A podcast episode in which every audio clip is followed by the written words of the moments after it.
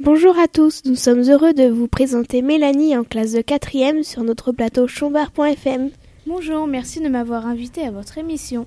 Pouvez-vous nous présenter la traite négrière transatlantique, c'est-à-dire le commerce des Noirs à travers l'Atlantique entre l'Europe, l'Afrique et l'Amérique Oui, bien sûr.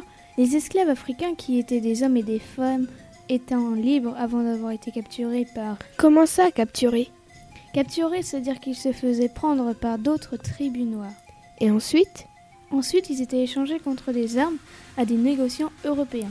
Pourquoi les négociants européens avaient-ils besoin d'esclaves Ils ont besoin d'esclaves pour cultiver du sucre, du cacao, du café et du coton. Que se passe-t-il durant la traversée du bateau Durant la traversée du bateau de l'Atlantique, les esclaves peuvent être fouettés et certains peuvent être jetés à la mer.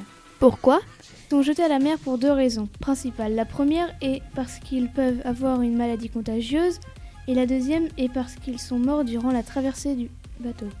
Et s'agissant des esclaves fouettés, pourquoi le sont-ils Ils sont fouettés car certains ont essayé de se révolter. Quand ils arrivent en Amérique, par exemple à Saint-Domingue, que se passe-t-il Quand ils arrivent à destination, les esclaves sont achetés par des planteurs qui vendent leurs marchandises, c'est-à-dire du sucre, du café, du cacao et du coton aux négociants européens.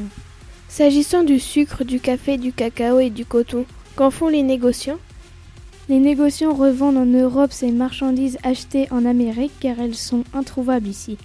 Là où elles sont vendues, ces marchandises, elles sont vendues extrêmement chères. Merci d'avoir répondu à mes questions, Mélanie. Au revoir. Merci à, à vous, au revoir et à bientôt.